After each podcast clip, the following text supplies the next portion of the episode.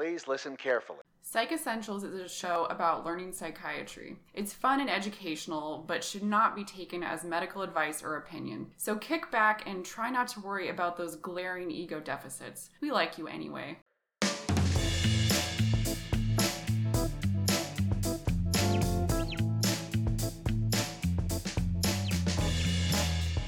Hey, Lindsay. Hey, James. Welcome back to another episode of Psych Essentials. Hey, if we had a radio show, what do you think our jingle would be? Maybe like a James and Lindsay in the morning. That's a community shout out. Wait, so are you saying we're not broadcasting live? That's news to me. We are not broadcasting live. And wait, why are we doing this at four in the morning? All good questions. Well, like any good drive time radio, we are taking listener requests today for our first ever all request show. That's right. So you've been sending in requests via email, Facebook, and Twitter, and we're here to answer some of them. We have two episodes lined up, and we're going to get to a bunch of questions. But in the meanwhile, I have my soundboard plugged in, and we are ready to go. Uh oh. So let's get started. Okay, let's get started. One listener wrote in and said, Can you talk more about designer drugs? Now, that's a good question. Earlier, we talked about lots of substances of abuse back in our desert sands era. Yeah, we talked about cocaine, amphetamines, heroin. Yeah, and so this question is about designer drugs, or, or sometimes they're called synthetic drugs.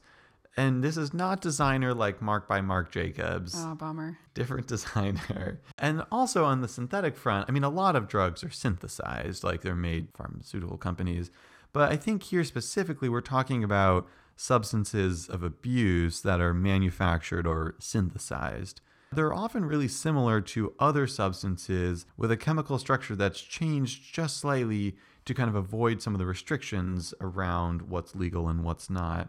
A lot of them are similar to drugs like hallucinogens or opioids. So, what's some examples of synthetic drugs? Yeah, so there are two that come to mind. One are synthetic stimulants, and the other are synthetic cannabinoids. Synthetic stimulants are made from phenylethylamines, including synthetic cathinones or synthetic hallucinogens. And you might be familiar with a category called bath salts. I have indeed heard of bath salts. Yeah, and then synthetic cannabinoids mimic this delta 9 tetrahydrocannabinol or THC, which is psychoactive part of marijuana. And the common synthetic cannabinoid you might have heard of would be called K2 or spice. You know, I'm curious, can you tell us a little bit more about bath salts? Yeah, so just to be clear, and this was a misconception I had, but these are not bath salts that you put in a bathtub for fizzing. Ah, Really different. I thought maybe if like you like ingested them some weird way, it would like make you feel, but it would just make you bubble. So no, these uh, bath salts are synthetic drugs. So it's a drug that's manufactured and it acts a lot like a stimulant. So we previously talked about stimulants like cocaine and amphetamines. We also talked about hallucinogens like LSD. They're similar, but they're just slightly modified from what we'd call like Schedule One or controlled substances. So here in the U.S., we we control our substances with these schedules. So a Scheduled One substance would be something really restricted, like heroin or LSD. how are bath salts used? Is it IV? Is it snorted? Bath salts can be used in a few different ways. You can inhale them, you can mix them with water, where they'll dissolve, and then you can inject them. They're not FDA approved, there's no medical use for them, whereas some substances also have a medical use. And the effects are generally similar to other stimulants like cocaine or amphetamines, where we talked about things like where they'll increase your heart rate and your blood pressure, or you can start to hallucinate or see things that aren't there, feel more paranoid. If that were to happen, the management would be to reduce those types of symptoms. And that would be like controlling someone's heart rate, helping them be less agitated, and sometimes you could even hospitalize folks. Why would they need to be hospitalized? Um, people who go into kidney failure or liver failure needing more support. And that has been seen with bath salts. So we talked first about bath salts, and the other synthetic category was synthetic cannabinoids. Now, this is a big family of chemically similar structures that mimic the THC component of marijuana. These are usually smoked. You can see with this someone's heart rate going up, blood pressure going up, seeming more paranoid or agitated, being more irritable, confused, drowsy. Sometimes people can have electrolyte abnormalities, people can have seizures. Severe side effects would include also things like kidney failure, as well as cardiovascular or nervous system insults. And these might be things that you would hospitalize someone for. So, are these drugs illegal?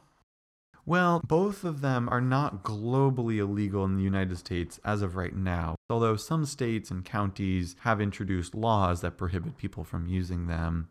There's just a variety of a whole different substances that people have slightly engineered the US government in our scheduling laws says this specific molecule is heroin and that drug is illegal. Mm. But if you make slight modifications, it's not quite that. And so it wouldn't necessarily be illegal unless your local laws vary. I see. As a result, sometimes they're sold in stores in bags that'll be called like potpourri or incense, and they're noted not for human consumption, so they're outside the FDA, the Food and Drug Administration. Mm-hmm. In general, they're a little bit newer and they're a little bit less well known there aren't specific treatments that you would think of for somebody using them or abusing them, but a lot of the principles could still apply that we talked about in our last substance use episodes, where you could think about sort of what medical treatments might they need in this moment, and then are there counseling techniques that you might use if somebody was interested in reducing the amount that they were using. Gotcha. Topic number two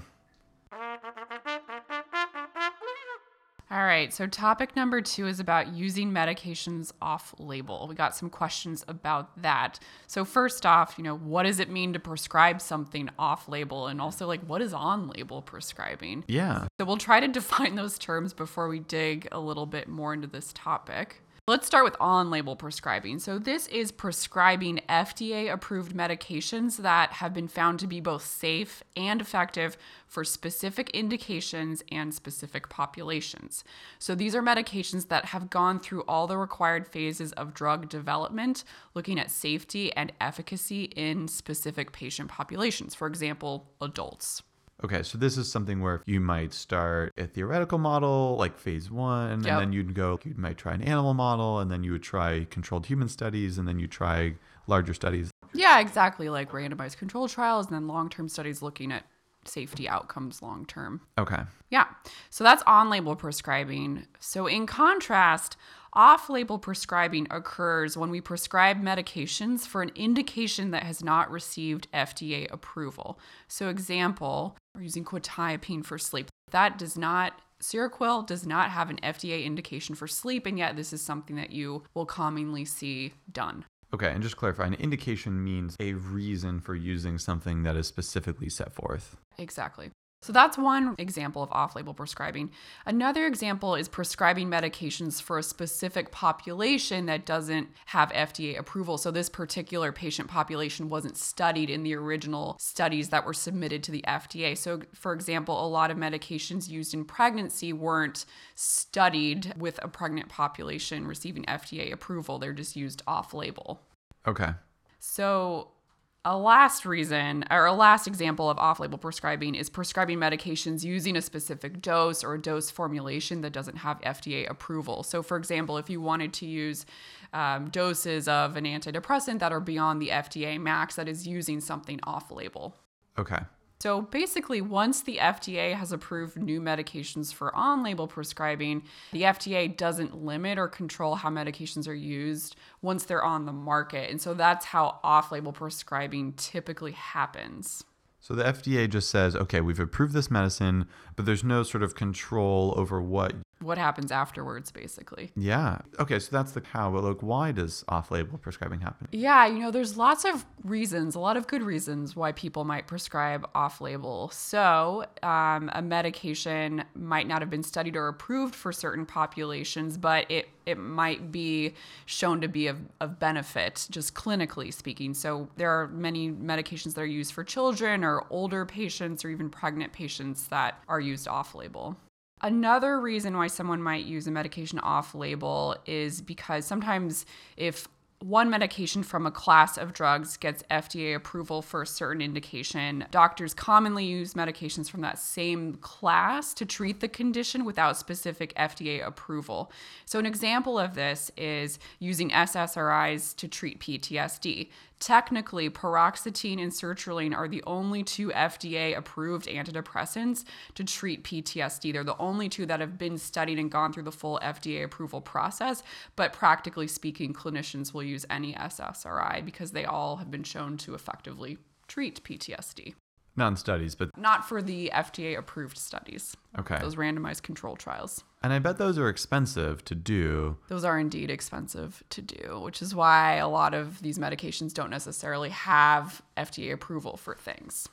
And I imagine too, as long as we're sort of getting into the weeds of FDA approval, if you were a different, if a competing medication, like, you know, if you weren't sertraline, but you were fluoxetine, you would have to spend a lot of money to go through this whole trial to get it approved. Mm-hmm. And then, even if it was just equivalent to sertraline, people would be like, "Oh, well, I could use either of these." It would be hard to prove that you're so much better that you would you'd have to have a lot of confidence that you Yeah, were be a lot exactly. And that's why a lot of these medications don't have all the specific FDA indications for which we typically use them in clinical practice. Okay. So, kind of along those same lines, another reason why someone might prescribe off label is if the pathophysiology of two conditions is similar, someone might use a medication approved for one of these conditions with the hope that this would kind of address both things. So, for example, PTSD and just general anxiety disorders do have certain overlapping features. And so, a lot of times, people might use a medication to treat both conditions, even though they might not be FDA approved for both conditions. Okay. There's lots more reasons. So, um, off label prescribing is sometimes used when other medications have failed, and this leads to innovation in clinical practice. So, one example of this would be the use of IV ketamine for treatment resistant depression. In palliative settings, when patients um, have a terminal illness, a lot of times physicians will prescribe really anything that will relieve suffering, and there's not necessarily specific FDA indication associated with that physicians might prescribe off label so that patients can access medications earlier than if they're waiting for the medication to go through the whole FDA approval process. Off label prescribing allows physicians to adopt new practices based on emerging evidence that something might be helpful. So, again, the example of IV ketamine for treatment resistant depression might be something that kind of fits that. And then for very rare conditions where going through the full trial process for FDA approval might be hard to fund, off-label prescribing can potentially provide any you know, the only available treatment for these very rare conditions. All right. Well, I'm sold. I'm going to start doing it left and right. Are there any reasons why I shouldn't just be prescribing things for whatever I want all the time? Yes, I was going to say hold your horses there. I mean, yes, there's a lot of reasons to prescribe off-label, but there are definitely some good reasons not to prescribe everything off-label. So, keep in mind that off label medications, the safety and efficacy of them for the target population and indication have not been fully evaluated the way that on label medications have. Additionally, when newer drugs are used off label, it can also lead to increased healthcare costs. This is something that you brought up previously, James, but prescribing off label can undermine incentives for pharmaceuticals to perform rigorous studies and to seek FDA approval for secondary indications.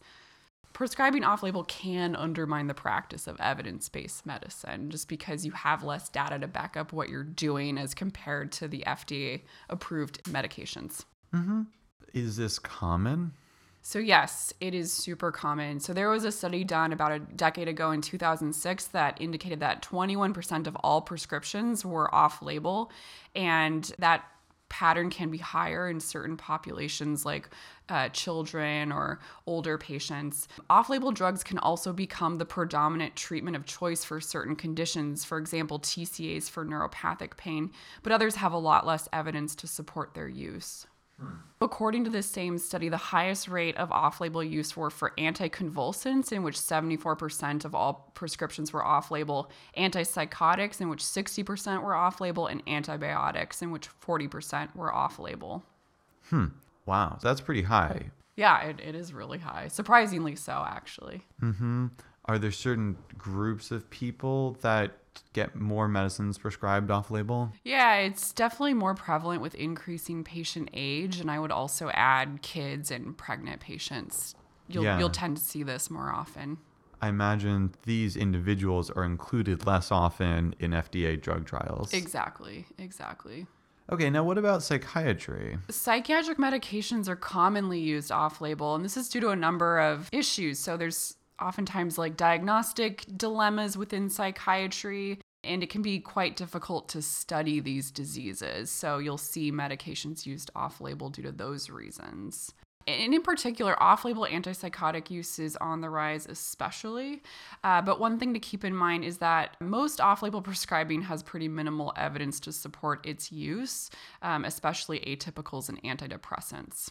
So we're doing this a lot, but it it doesn't necessarily have all those like rigorous randomized controlled trials to support its use. Okay, so if you're seeing an atypical antipsychotic like quetiapine or aripiprazole, and it's being used for something that's not a primary psychiatric illness like schizophrenia or psychotic disorder, that may be being used off label, Exactly. and there may not be evidence to support Exactly. that.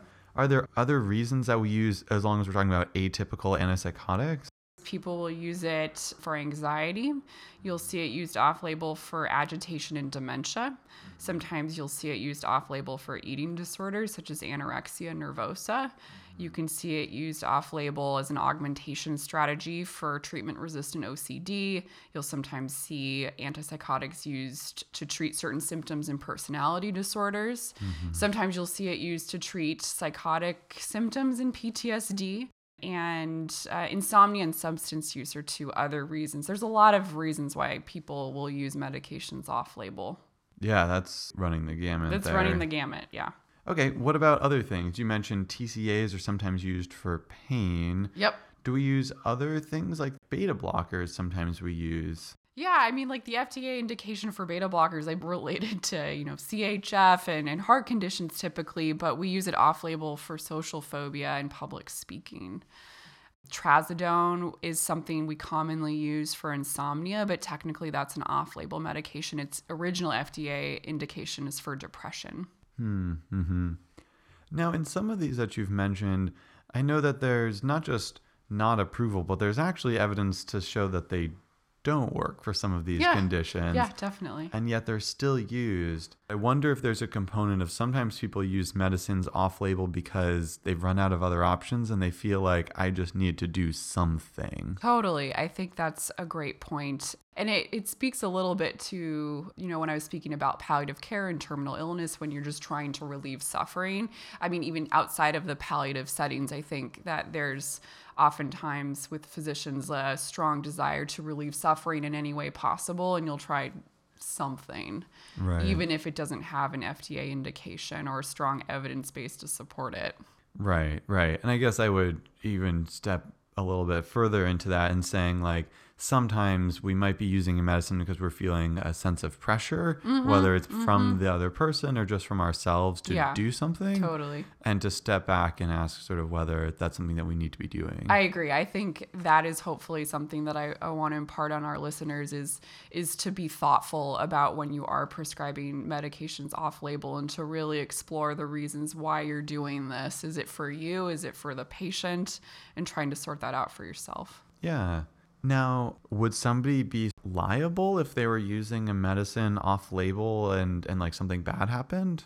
It's a really good question, and I don't think that there are clear answers, but in general, it's important to be thoughtful when you're prescribing medications off label. And so, some questions to ask yourself before prescribing that could help to limit any liability issues is number one, does the native drug have FDA approval? So, for example, using an SSRI that's not paroxetine or sertraline to treat PTSD that would probably still be considered within the, the realm of standard of care because the native drug within that category has FDA approval. Okay, so when you say native, you mean another drug in the same category? Yeah, exactly. Okay. The second question to ask yourself is Has the off label use been subjected to substantial peer review? So, have there been other trials or studies that have been done that have looked at this? Okay. So maybe not a full clinical trial, but other people have already looked into this themselves, and there seems to be evidence that yes, this is helpful. Exactly. Okay. Third question is Is the off label use medically necessary for treatment? Does this person really need this treatment? Exactly. Or are there other options that you could use that have FDA approval? Okay. Yep. And then the last question is Is the use of the medication non experimental? In other words, is this a medic, like, have others used the medication in the same way before? Okay, so those are questions, and if you can reflect on those and think yes to all of those, that might make you feel more confident as you make your decision. And I imagine this is something you would want to write out as you were going about it. Exactly. The bottom line with prescribing off label is what, you know, this is a common thing and even though it's common, it's still something that really requires weighing the risks and the benefits when you're thinking about doing this for your patients. And so proceed with caution and be thoughtful and uh, consider asking a colleague or, or your supervisor for their thoughts about using a specific medication off label. And be careful. Prescribe medications only for indications that are in the best interest of the patient and based on the most credible available evidence that you have about the medication. That makes a lot of sense. Is there a resource that people, if they wanted to read more about this topic in general, or an article they might start with? Yeah, so there's a, a good article in the New England Journal of Medicine by Dr. Stafford. It's written in 2011, and I'll include a link to it on our website. And there's also a Mayo Clinic article by Dr. Wittich. That's another really good reference. So I can also put a link to that on our website. Cool. So you can check out more there. Yeah. Well, that's going to wrap it up for our first listener request episode. Definitely stay tuned for the next one. In the meanwhile, you can check out our website, leave us a review, and let us know what you'd like to hear more about in the future. Our website is www.psychessentials.org. You can also follow us on Twitter. We're at Psych Essentials. Check us out on iTunes, where you can rate, comment, and share Psych Essentials. Our music is by Javier Suarez off the album Tumbling Dishes. There's always a link on our website. Our sound effects were gratefully sourced from creative artists in the Creative Commons. We'll have links to all of them in our show notes as well. No people, places, or details today, but they're always changed to protect confidentiality. Thank you so much for listening. We'll see you next time. Till next time. Bye.